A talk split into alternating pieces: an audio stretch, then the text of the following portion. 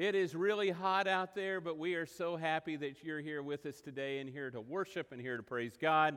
And we're here to be a family. I know some folks are still coming back, and we have many that are watching still online. And we are so happy in whatever way you're here with us. We're happy for that because we are the family of God and we want to keep growing as the family of God. Next Sunday is the 4th of July. Can you believe we're already to that point? And you may have seen in the bulletin that next Sunday there is just one service, no class, service at 10:30. If you just show up next Sunday, you're going to not have to think about anything. You're at the right time. But we have lots of folks that are out of town, but next Sunday we're all going to be together. We're going to focus on the Lord's Supper together, and it'll be a wonderful time to be together as the family of God, as Memorial Church of Christ. We thought about going outside like we did at Easter time, and then we remembered we live in Houston, so we don't do that in the summer. So, also, one other thing I wanted to say, not meaning to embarrass anyone, but ER, who did our welcome today, often does our welcome. What a, what a great guy he is. He became Mr. E.R. Hamilton this week. He and his fiancee, Liz, are now husband and wife, and we are so happy for, for E.R. and Liz. What a, what a great couple they are, and a great couple they'll be for the Lord. This morning we're talking about that one parable. We keep talking about that one parable, and here's another one today the one about soil samples. You might be saying, well, if I wouldn't have heard the scripture reading, I wouldn't have any idea about soil samples. But where I grew up in the Texas panhandle and in western Oklahoma, we knew a lot about soil, or we knew people who knew a lot about soil, really is a better way to put it. My mother, the, I guess what she retired from from working for the county. She worked for uh, as a secretary for the for the uh, county extension agent and soil conservationist. And that's important in that part of the world. It's important everywhere, but especially in that part of the world because we don't want to have another dust bowl. So farmers would ask her boss about what type of soil or what they ought to put in the soil in order to make their crops grow or how often they ought to rotate those crops. All that was so important. Soil is so vital. Dirt is not just dirt. And believe me, I know that because in our backyard we have this we have this big area of our backyard that just will not grow grass. I have tried at least 12 times to put grass there. Barbara has tried at least 12 times to put grass there. Really, I have like four of the 12, okay? And so, but it just doesn't grow. And I go out, they, we have these little runners going, and Emma is at home, home for a week or two. And, and so they, and they think I'm crazy. I go out and measure with my hand to see how much farther they've grown because I just want grass. You know, uh, you know how important the soil is, but it's not good soil, at least in that one part. Well, Jesus, living 2,000 years ago on this earth, he used a lot of what we call agrarian examples, examples from agriculture, because he was dealing with shepherds and farmers and people who walked outside all the time, pre video game. And people were outside, no, no organized sports. And so they were out in the fields. And so, so many of his illustrations are about farming or they're about shepherding and similar subjects. And so today, that's what we're thinking about those four types of soil. And Jesus told a parable, and as he often did. Now, these parables, usually, he doesn't tell you what they mean. And so you have to figure out what they mean and to make them fun for preachers to preach about what they mean.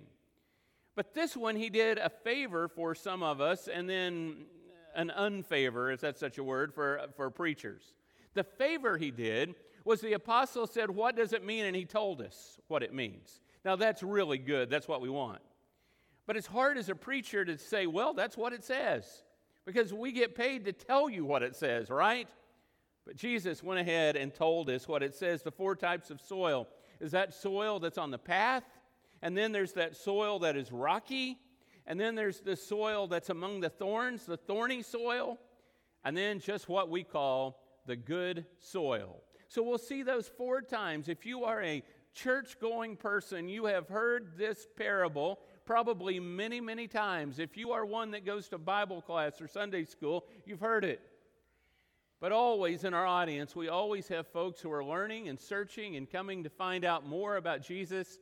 And so today, this may be your first time to hear this parable, but I want you to know that it, is, it was said by Jesus, it's inspired by the Holy Spirit, it was written down for us by Luke and by Matthew.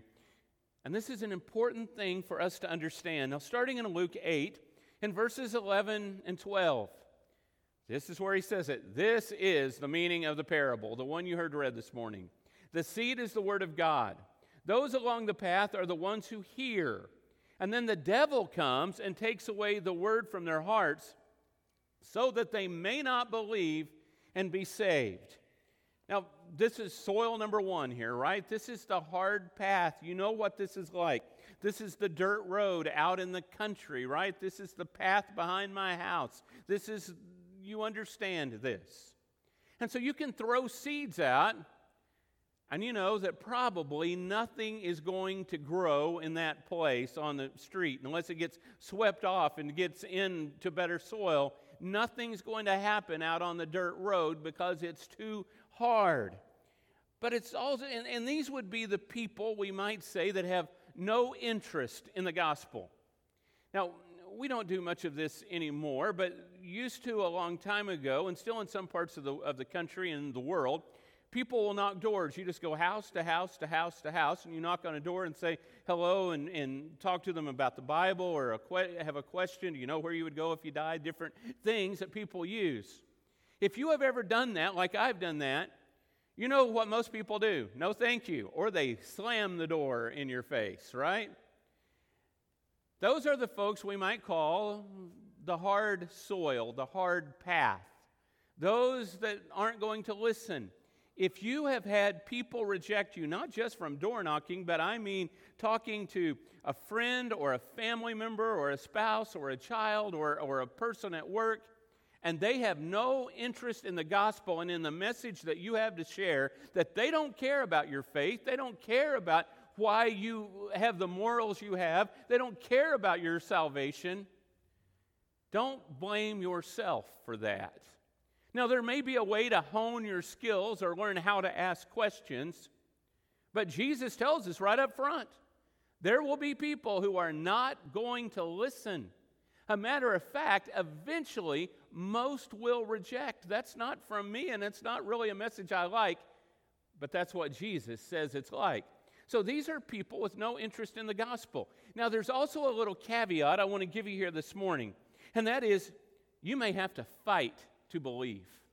You see what he says there in the passage? He says, And then the devil comes and takes away the word from their hearts so that they may not believe and be saved.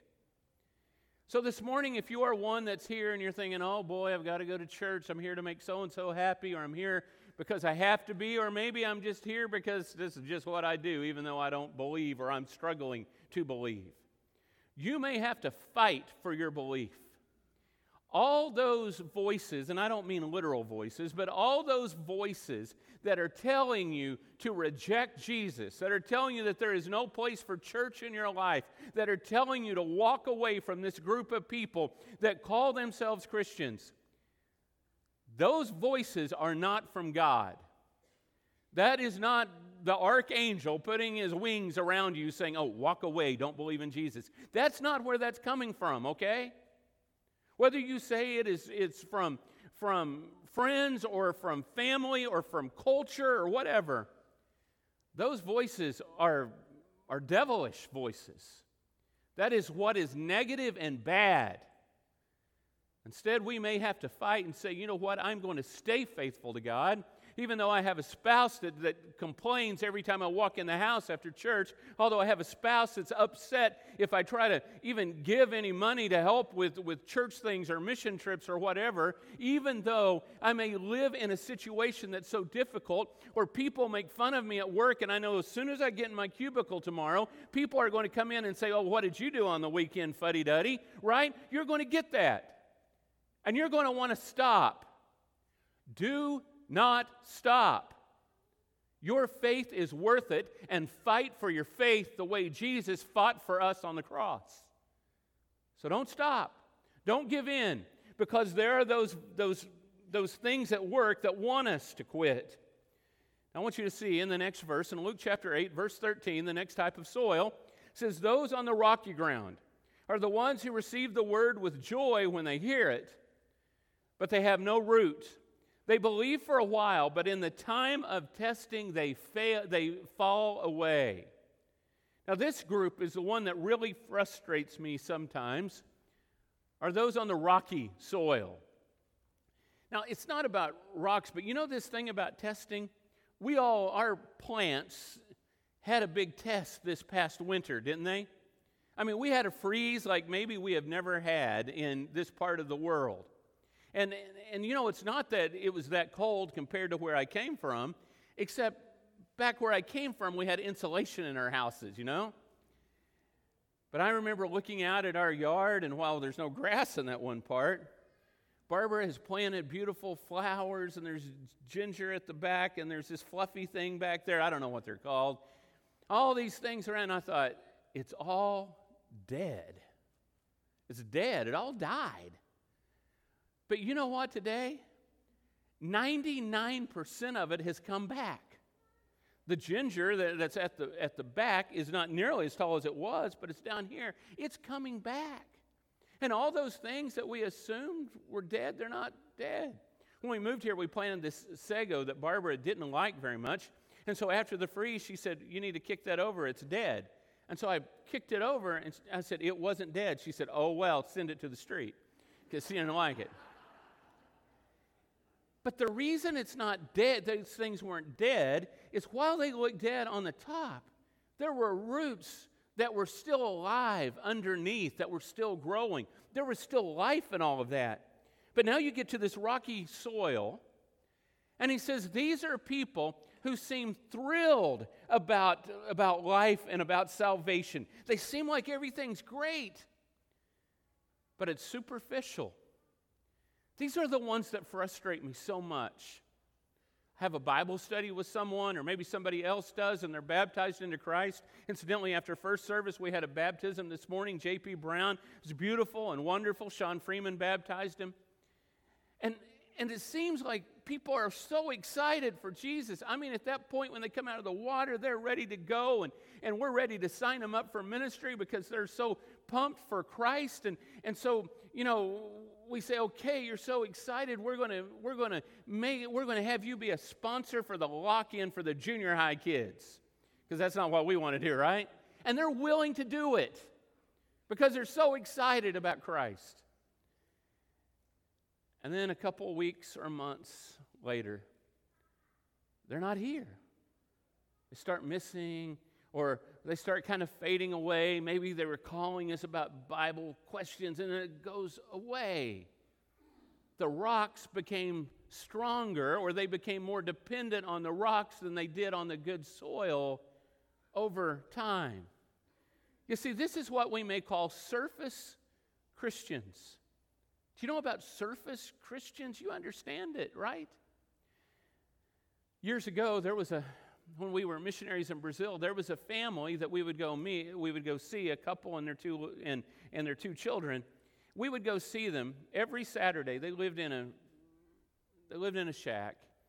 And we would see them every Saturday and and what we knew was if we didn't go on Saturday, they wouldn't be at church on Sunday. I mean, it just it happened every time. And so we had been in Brazil every two years. We would have what we'd call a furlough. We'd come back for three months. We would visit our families. We'd visit our sponsoring congregation. We'd visit the other congregations that were giving money. And, and it was all wonderful. But I remember saying to Barbara about this family, I said, You realize that as soon as we don't go visit them on a Saturday while we're gone to the States, they are not going to be there on Sunday. She said, Maybe it's time for them to learn they never went a single time because we didn't go see them on Saturdays. Well, when we went back later, every once in a while they would come, but even a visit on Saturday wouldn't help. I mean, if I would have gone and picked them up and taken them and dropped them off in front of the church building on Sunday morning, they would have walked across the street to McDonald's or somewhere. They just went away. You know, this can happen to people, this no surface. It's not that you have to be a Christian that, that this just happens over a couple of months. There are people who have called themselves church members, they may even show up sometimes, or maybe all the time. for decades who have no roots. For decades, they look like they're a Christian. They tell people they're a Christian. But they're rocky soil. They are not fighting for their faith. They're letting everything else and every one of those voices in the culture get in their heads and determine where their hearts will be. We all deal with it sometimes. Now, there's another kind of soil, the thorny soil, in Luke chapter 8, the next verse, verse 14. And that's the seed that fell among thorns, stands for those who hear, but as they go on their way, now listen to this, they are choked by life's worries, riches, and pleasures, and they do not mature. Well, this kind of goes to that same similar kind of group that can be rocky soil. It can also be church folks, that, as we call them, that are also those on the thorny soil. If I were to write a book, I might, or uh, know, about this, cha- about this chapter. I might call this the American verse. Choked out by life's worries, riches, and pleasures. You know, I am so thankful that our attendance is going up again. We're not where we were pre pandemic, and we have folks watching, and we're so thankful for them as well. But what we know in Christianity, in, in quotes, across the country, is that numbers are going down. And they were going down before the pandemic, and the pandemic just sped it up. Part of the issue is life's worries, riches, and pleasures. They get in the way, don't they? Now, I want you to imagine what this is like because we all have different things. And so I'm not trying to pick on anyone today, but I want you to imagine that you have done well enough financially, that God has blessed you and you are you're intelligent. He gave you incredible intelligence, and you have bought a you have your house, but you bought another house. You bought a beach house down in Galveston, Galveston Bay. And you bought a house, and it's wonderful, right? Because of your riches, what you've done is you've gone and you've purchased pleasures. And you've said, okay, we're going to be there all the time, right? But now, how does riches work with pleasure? As soon as it's hurricane season, what happens, right? You start worrying about that house. And you know the names of all the storms that are coming. You know what the A through Z of what they're going to be. Because now, because of life's riches and your pleasures, now there's worry. And all those things can get us, right? Now, it doesn't have to be a beach house, it's our new house that gets us. It's our new car that gets us, oh no, I got a scratch on it. I can't believe this. Right? It's all these things that get us. And sometimes what happens is we just walk away because these things suffocate our faith. Now I don't have time for my faith because of all this other stuff. We say, wow, Mr. So and so or Sister so and so, they used to be always there. They were involved in children's ministry and they were involved in youth ministry and they're involved in our ministry to the widows and they're involved in our in our ministry to to to our missionaries and doing outreach in the community and wow they were doing everything but now they don't have time anymore because of life's worries and riches and pleasures now i'm not against pleasure. I'm not against riches. I'm against worry, but I'm not against those other things. But those other things suffocate our faith sometimes. There's a quote by Piper that is a long quote, and I've got to read it all because it's, it's so much better than anything I could say. He says, The greatest enemy of hunger for God is not poison, but apple pie. It's not the banquet of the wicked that dulls our appetite for heaven, but it's endless nib- nibbling at the table of the world. It's not the X rated video, but the prime time drivel, drivel of triviality we drink in every night. For all the ill that Satan can do, when God describes what keeps us from the banquet table of his love, it is a piece of land, a yoke of oxen, and a wife. In Luke 18, 14, 18 through 20.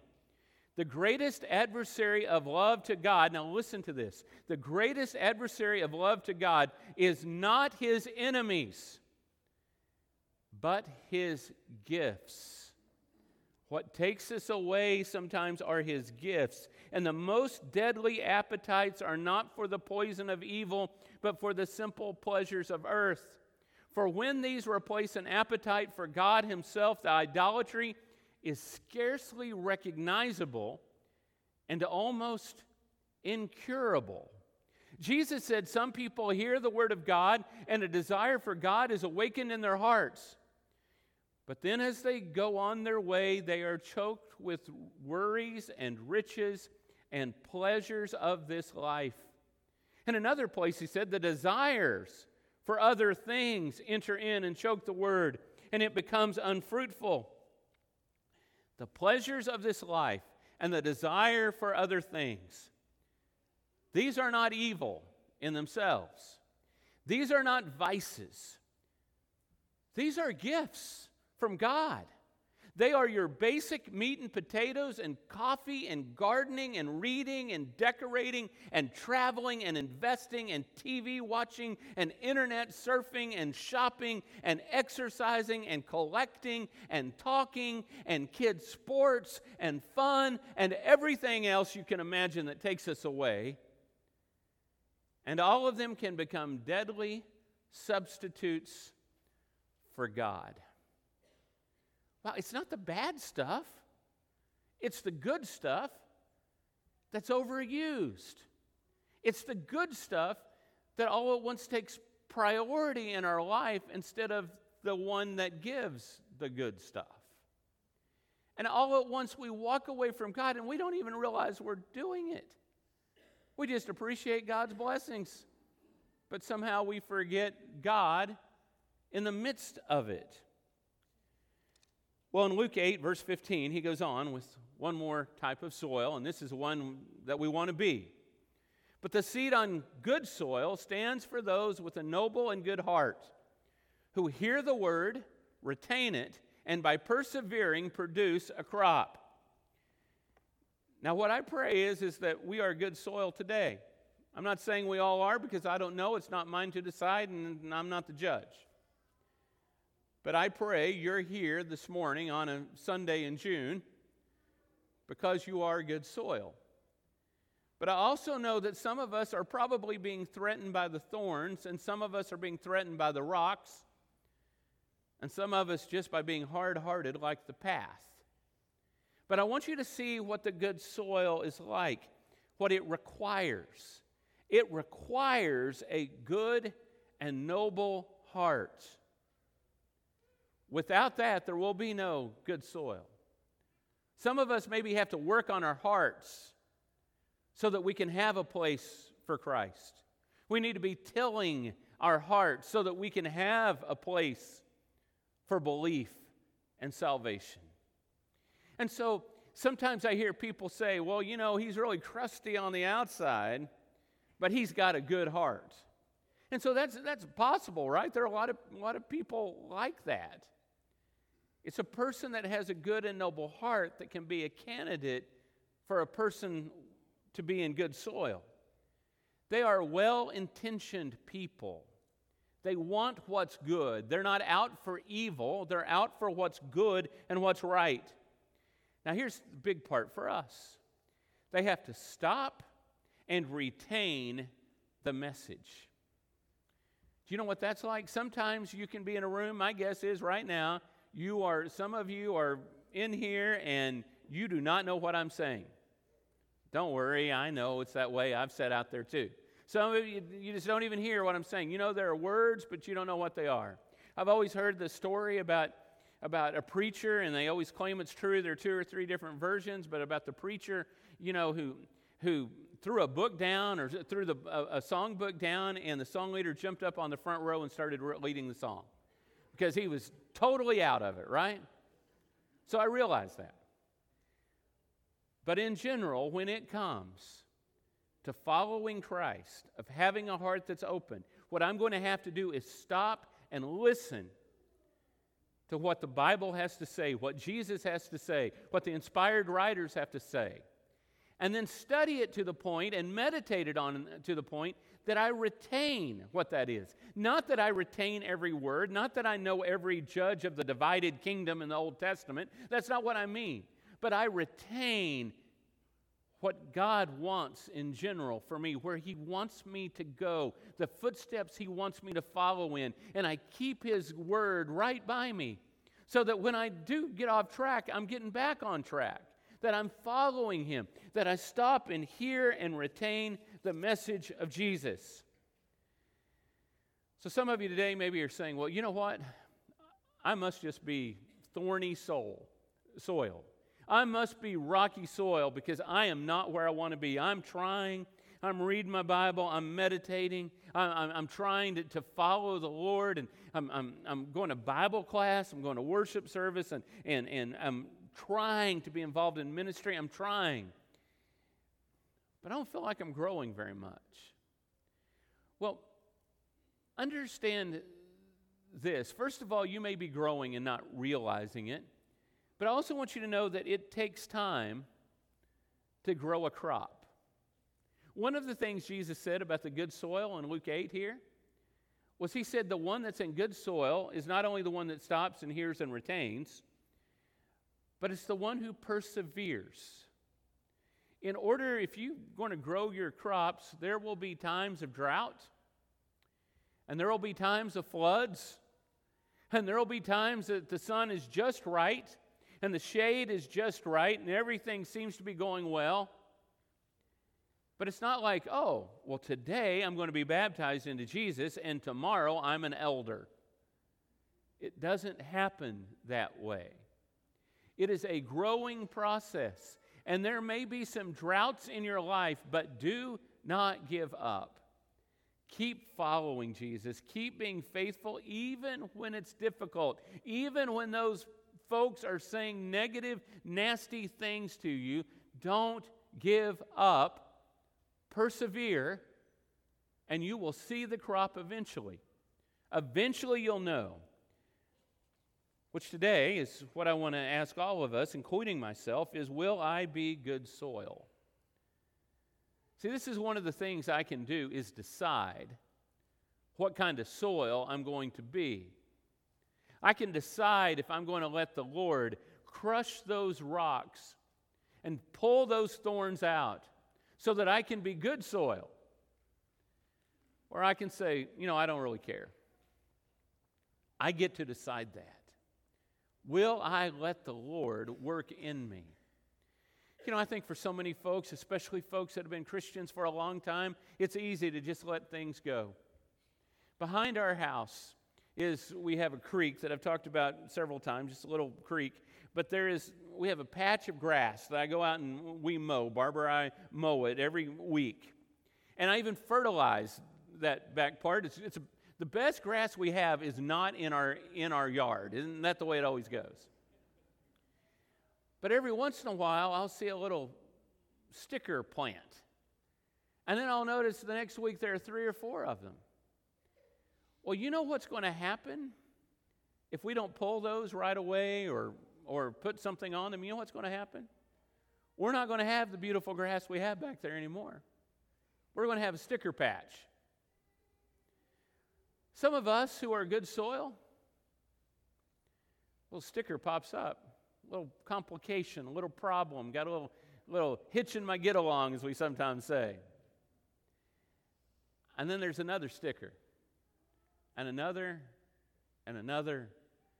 And before long, all we have is a patch of thorns where we used to have a beautiful garden that looked like Eden.